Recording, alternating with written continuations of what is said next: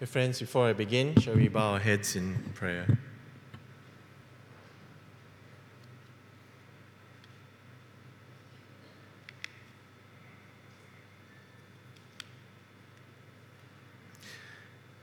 Dear Lord, majestic indeed is your name, far above the heavens.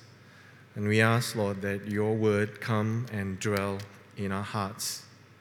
Teach us this day your will and your way, and guide us in the truth everlasting. May the words of my mouth and the meditations of all our hearts, O Lord, be acceptable to you, our rock and our Redeemer. I've titled today Sharing the Word of God Became Flesh. Uh, it is God's dwelling place.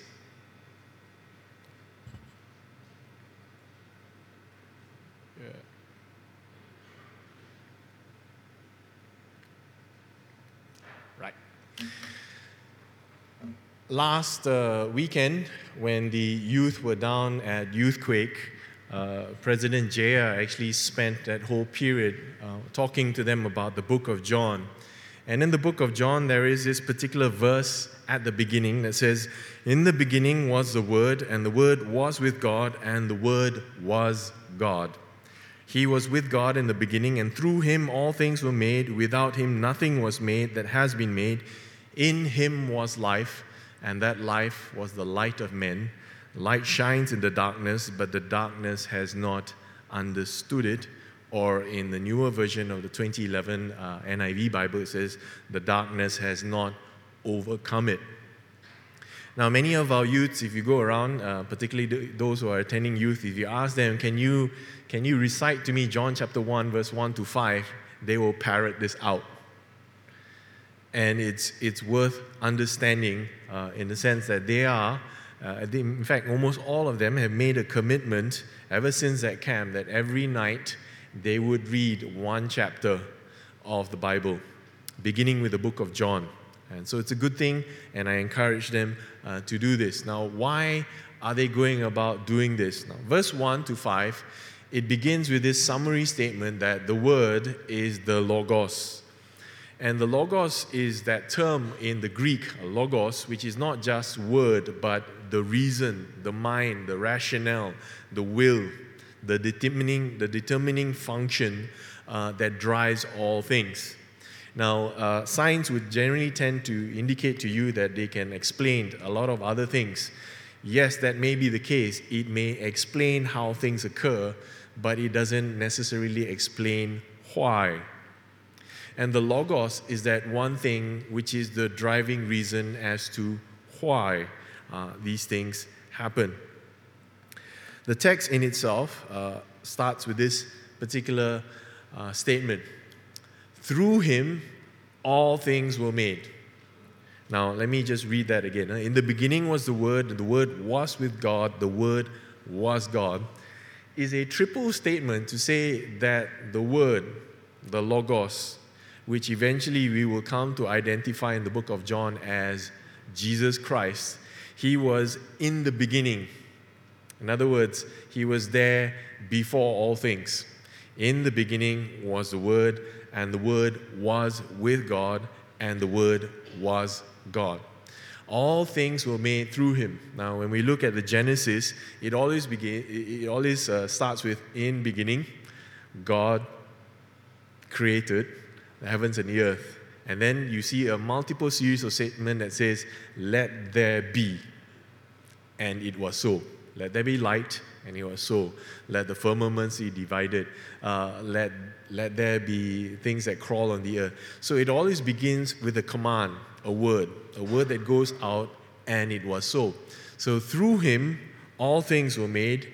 And the next statement comes without him, nothing was made that has been made. Now, it, it all reiterates this point that Jesus, who was there in the beginning, who is the Logos, the reason, the power, uh, the very word, and the logic that makes things, the reality that drives all things, was there with God and is God, in a community with God, in a oneness with God, right from the beginning. Without him, nothing has made, uh, nothing was made that has been made, And in him was life, that life was the light of men. The light shines in the darkness, but the darkness has not overcome or understood it. John begins this uh, Gospel of John, where he talks about the coming of Christ and the promise of Christ, by making this first initial statement that Jesus, the Logos, is God. He was there right from the beginning. He is with God, and co eternal, co equal, and co permanent. Okay? Uh, Trinitarian statements, in a way, that he was there right from the beginning. Now, this is to dispute some doctrines. Some people will come and say, oh, God the Father came first. Later on, God the Son came. Then they swap around, and after that comes Jesus, uh, the Holy Spirit. Uh, we don't particularly believe in this because in the scriptural statement that we have, the Logos was there right at the beginning. So, uh, even in the Genesis statement, when we say God the Father, God the Word, and God the Spirit, which was hovering over the waters, that presence of God was always there right from the beginning. So we would dispute anyone who comes to say that, okay, God the Father, uh, He came and did all this stuff. Uh, then later on, he, uh, uh God came and Jesus now is the same, now in the form of Jesus. Doctrinally, not true, not sound. But here's a statement that we need to understand that Christ came as the Word of God, the very reason and the very Logos, and yet the darkness, the world, uh, did not understand it, could not overcome it. There is this general idea that God, His will and His mind came to the earth, and yet people could not comprehend it, and many were opposed and trying to overcome it.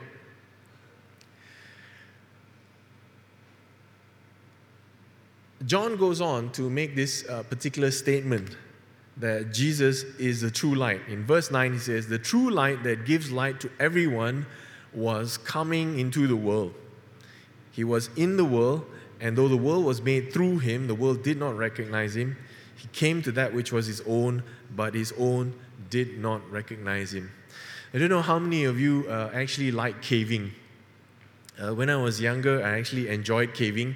Uh, particularly when I was slimmer and smaller and I could fit into holes. And uh, I first started caving when the Malaysian Nature Society actually organized an outing, uh, took us to Batu Caves.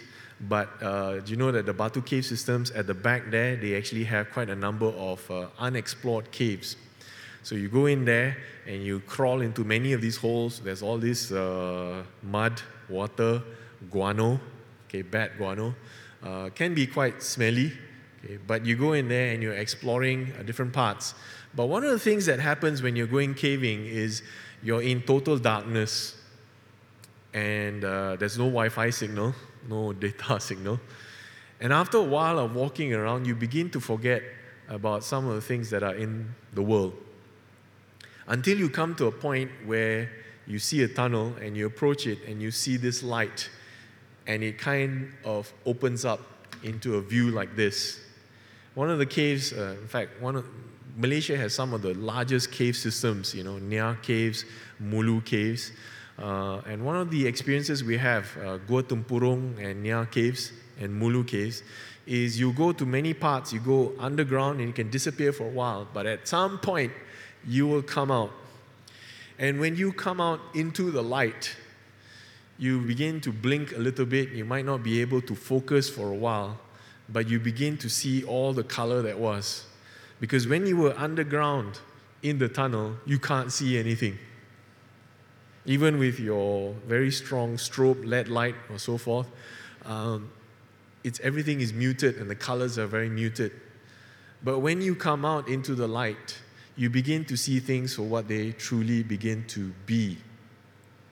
Now, why does uh, John give this particular image, the true light that give light, that gives light to everyone, was coming into the world?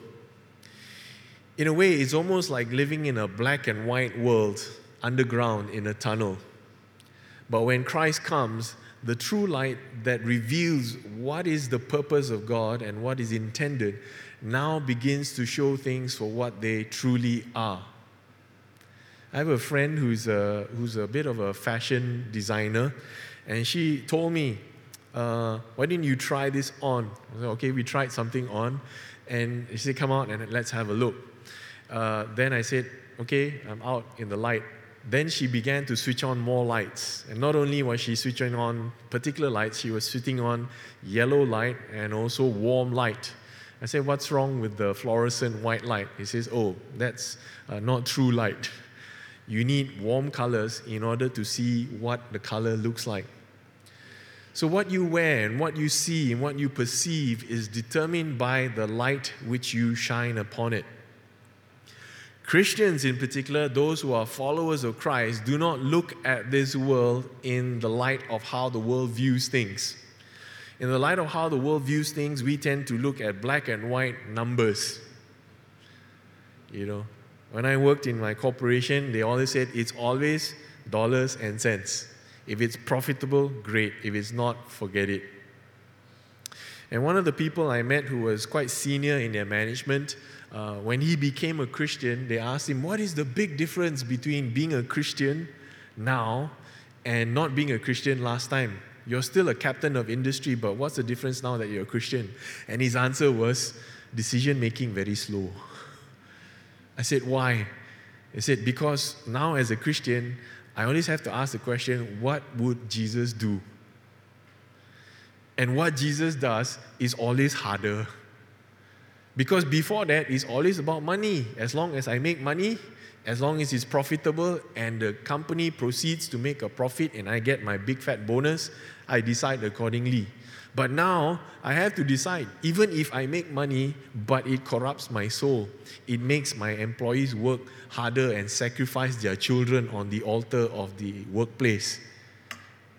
Then I have to say, it's different. That's what I mean when you see true light.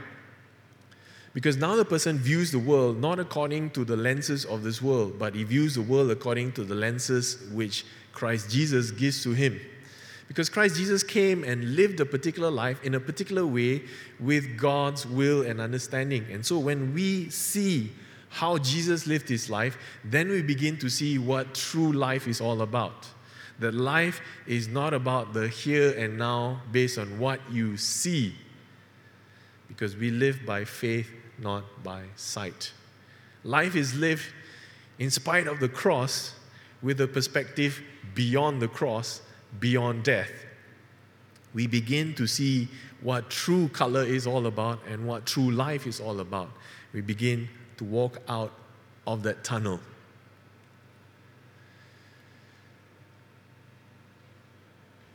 Again, there is a warning that John gives in his gospel. he says, The light came into the world, this world which he made Okay, he began in, in verses 1 to 5. He says, uh, Through him all things were made. Without him nothing was made. And although he came to the world that he made, the world didn't recognize him, right? Did not receive him, and his own did not receive him. So he came to the Jewish people, his own people, the chosen people of God, but his own people did not receive him. Not only that, he then says, To all who received him, to those who believe in his name, he gave the right to become children of God, born of God. Now, I, I find this statement rather astounding. And the title there says that the true light was coming into the world to make us his, to be children born of God not by human birth or human will or flesh and blood, but to be born of the Spirit of God. Today, by God's grace, we are seeing and witnessing baptisms, reaffirmations of faith, confirmations, people who have decided to receive Him and to believe in His name.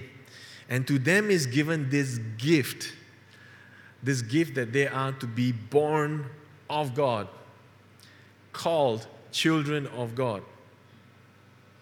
Now, that's an astounding thing. Not only is the light coming to make us see properly now, He's also making us like Him, making Him children of God. How does that affect you? When you have a God who says, I'm coming and I'm descending from my throne up on high, coming into this earth to give you light to see, but not only that, I'm adopting you that when you believe and receive me, you are now a child of God. Now, this has always been staggering for me and also has been astounding for every young person and old person. Because in all the issues that we have dealt with with counseling, we always feel people say, My boss thinks I'm a I'm Bodo, okay?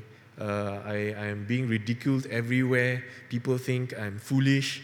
Uh, I do all these weird things. Then I said, Do you believe all these things? Then he said, Well, yeah, if everybody keeps saying the same thing, maybe I need to believe in that. Then I said, Do you believe that you are a child of God? Do you believe that when you believe in Jesus Christ, He has called you His child and He has given His life for you, that you are that precious to Him? Then they begin to see with a different light. They begin to see not according to the world, but according to how God has loved them and has received them. Do you see yourself in that light? If everything were to be taken away from you, I mean, I've been asked this question before as well.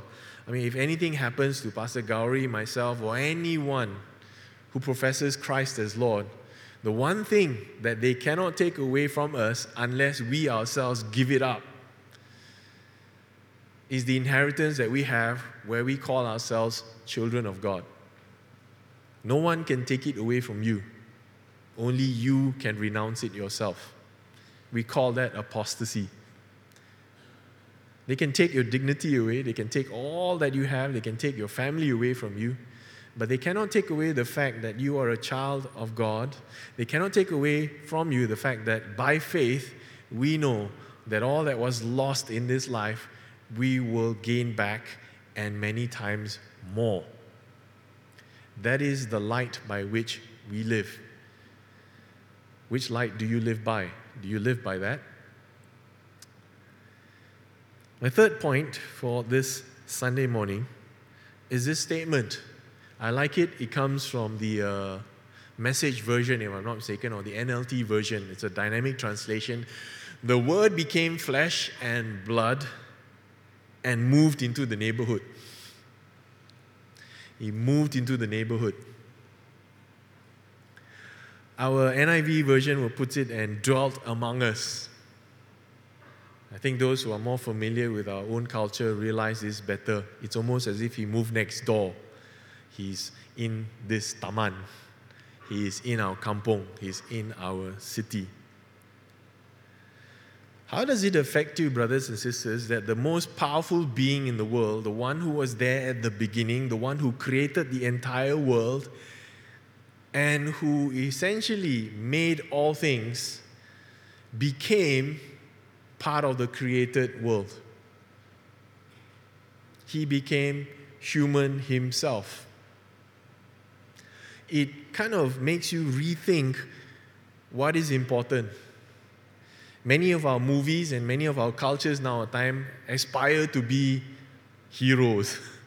You talk to any of the kids, they'll be talking about Spider Man right now, or Iron Man, or Superman, or Batman, or whichever man or woman. Wonder Woman, maybe, if you want to go into that genre as well. We want to aspire to be something more than we are. Superhuman. In fact, many would like to be God. But now we have a story and a narrative that says God, the most supreme being, the very one that we identify as the author of reality, he has come in to be human. Not only human, but the weakest thing of all, a baby. A baby who's dependent on a mother, a baby who's dependent on a father, a baby who's dependent not just on two parents, but very poor parents How does it affect our thinking? Because for us, greatness means I have a big house, I have a big car, I have big everything. I have all that I need and I have all the comforts and I create all the walls that I want to. But here's a God who gives us true light and shows us a different way. And He says, being human is all right. Being broken, hungry, poor, born into a marginalized family is okay. And that He can make greatness out of this. But one of the most staggering things about this, when we say that the Word became flesh and moved into the neighborhood, is that man is God's dwelling place. A.W. Tozer had this, uh, had this statement man, God's dwelling place. And I'm not saying, you know, I mean, he's not making a sexist statement that is only man. No. Man as in humanity, mankind, male, female. In Galatians, that statement it says, you know, there is neither Jew nor Gentile, male nor female, master or servant. The dividing wall has been taken away. What is this dividing wall? The dividing wall has been taken away to reflect that God inhabits all. He inhabits all these people. He inhabits you.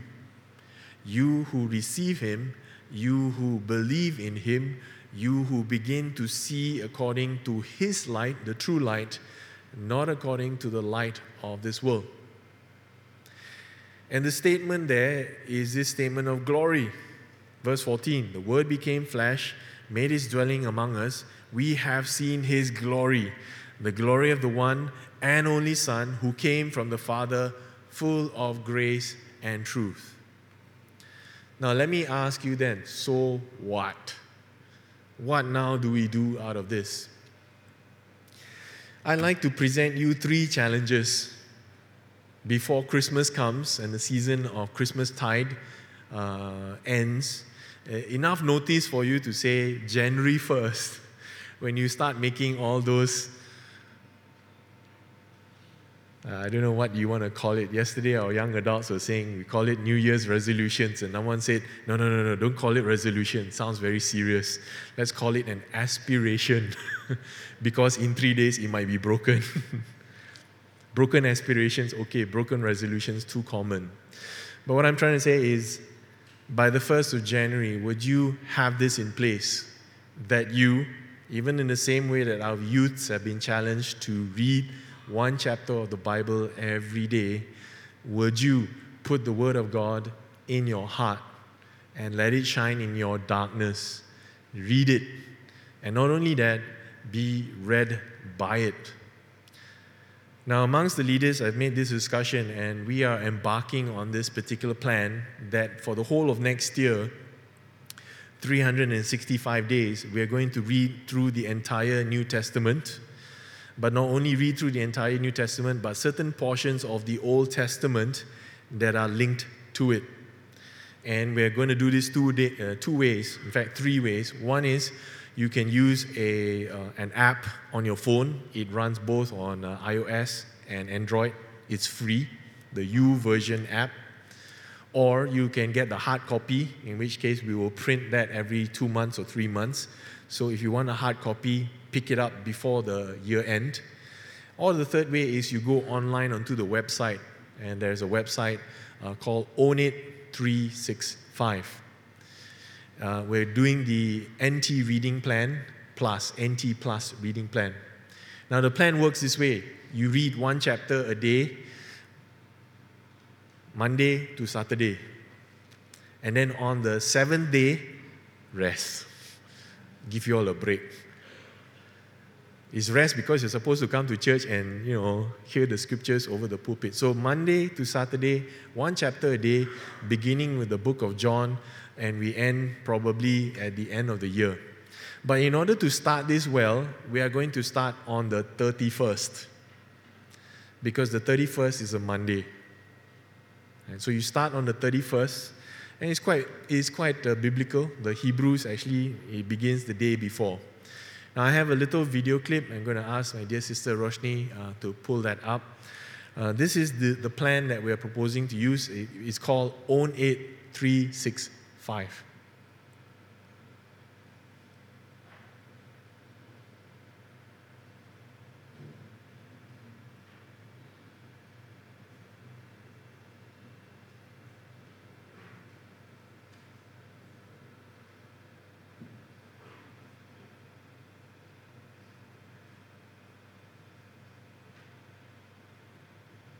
Listen. Can you hear the words being written? Attention in the verbs, the art in the structure. Can you feel the love, the pain, the chaos between every line? Can you imagine for a moment the lives compiled into one book spanning centuries? What wisdom to glean, what beauty to glimpse. When you read it, does it read you? When you approach it, does it approach you with open arms, beckoning you to come closer? What does an ancient library of poems, letters, and stories have to say in a modern world of contradictions and confusion? What is the hope behind the mystery? What is your part in the story? Layered in a past full of color is a picture of a future full of hope. Hope, this driving force of the universe, this good news that is for everyone. The kind of hope you can trust, the kind of hope that doesn't disappoint. Hope that pulls us up out of our depravity and into a shining future full of life and love and joy. This, this is the mystery. Beauty, wonder locked up just below the surface, awaiting you to lay hold. Open up and dive in.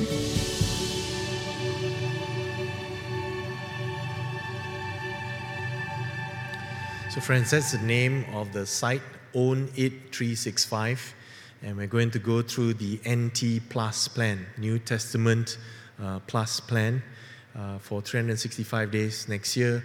We will journey through it together. Now, it's going to be a church wide thing because what's going to happen also is that on Sundays, when we preach, we will be preaching according to that particular plan. We're taking what is being covered there.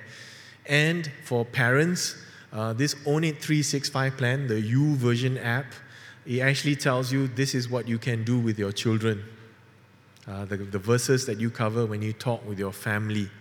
So, parents, I'm asking you to step up to the plate uh, to talk to your children. Now, I have found that when you do a Bible reading, and we, we seriously say this, uh, if you want to be a disciple, a disciple needs to know what is the Word of God, and you want to receive it and implant it in you. So we do this together. I've found that when we do a reading plan, most people fall by the wayside, mainly because they're doing this alone. Right? So I want to remind you that even as you receive and believe and take up your right as a child of God, born of God, that as you come into a family of God, that when you do this reading plan, you do it together with two other people. Right? So in your in your YouVersion app, right, it's actually possible to actually say, I'm inviting this person to be my friend. They can see what I'm doing.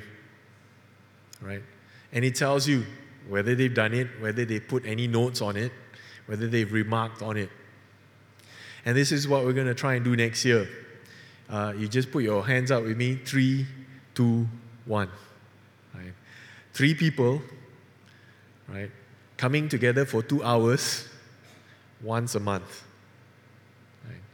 I'm inviting you to go on to spiritual relationships where three friends who are going through this reading plan together come together for two hours once a month.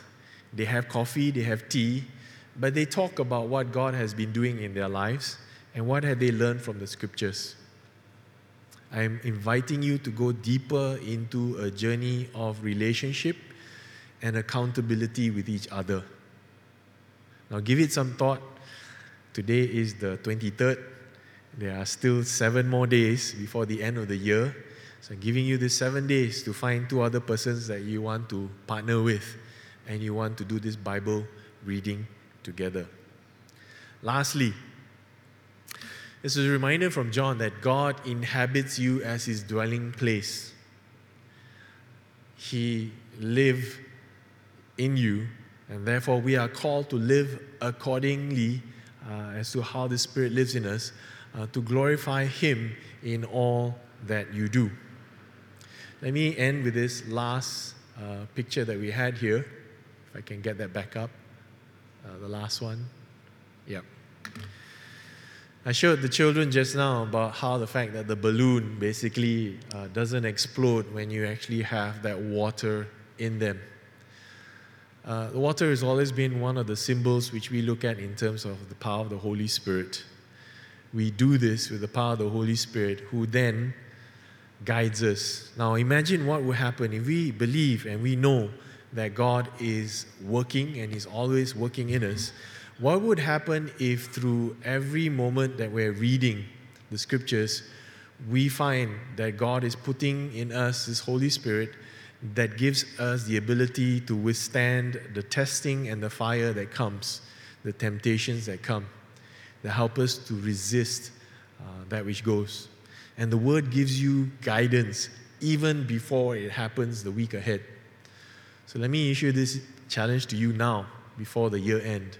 Will you make a commitment to read a chapter of the Bible every year? Now, if you decide you don't want to use this plan and you want to use your own plan, that's fine. But overall, we're encouraging everybody in the church to apply this because we're traveling through this together. And may this word uh, fill you and inspire you. Let us pray.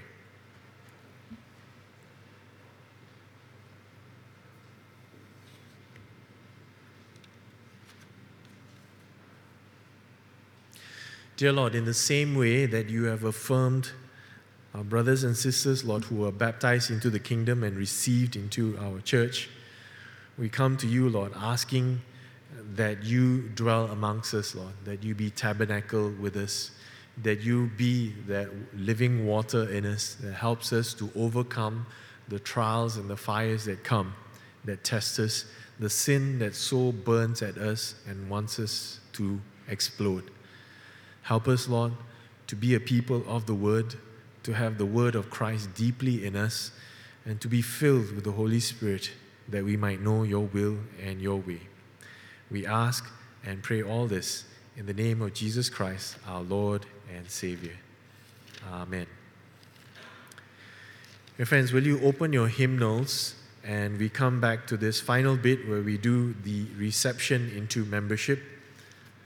And I uh, invite our brother Boon Beng and Alice uh, back in again.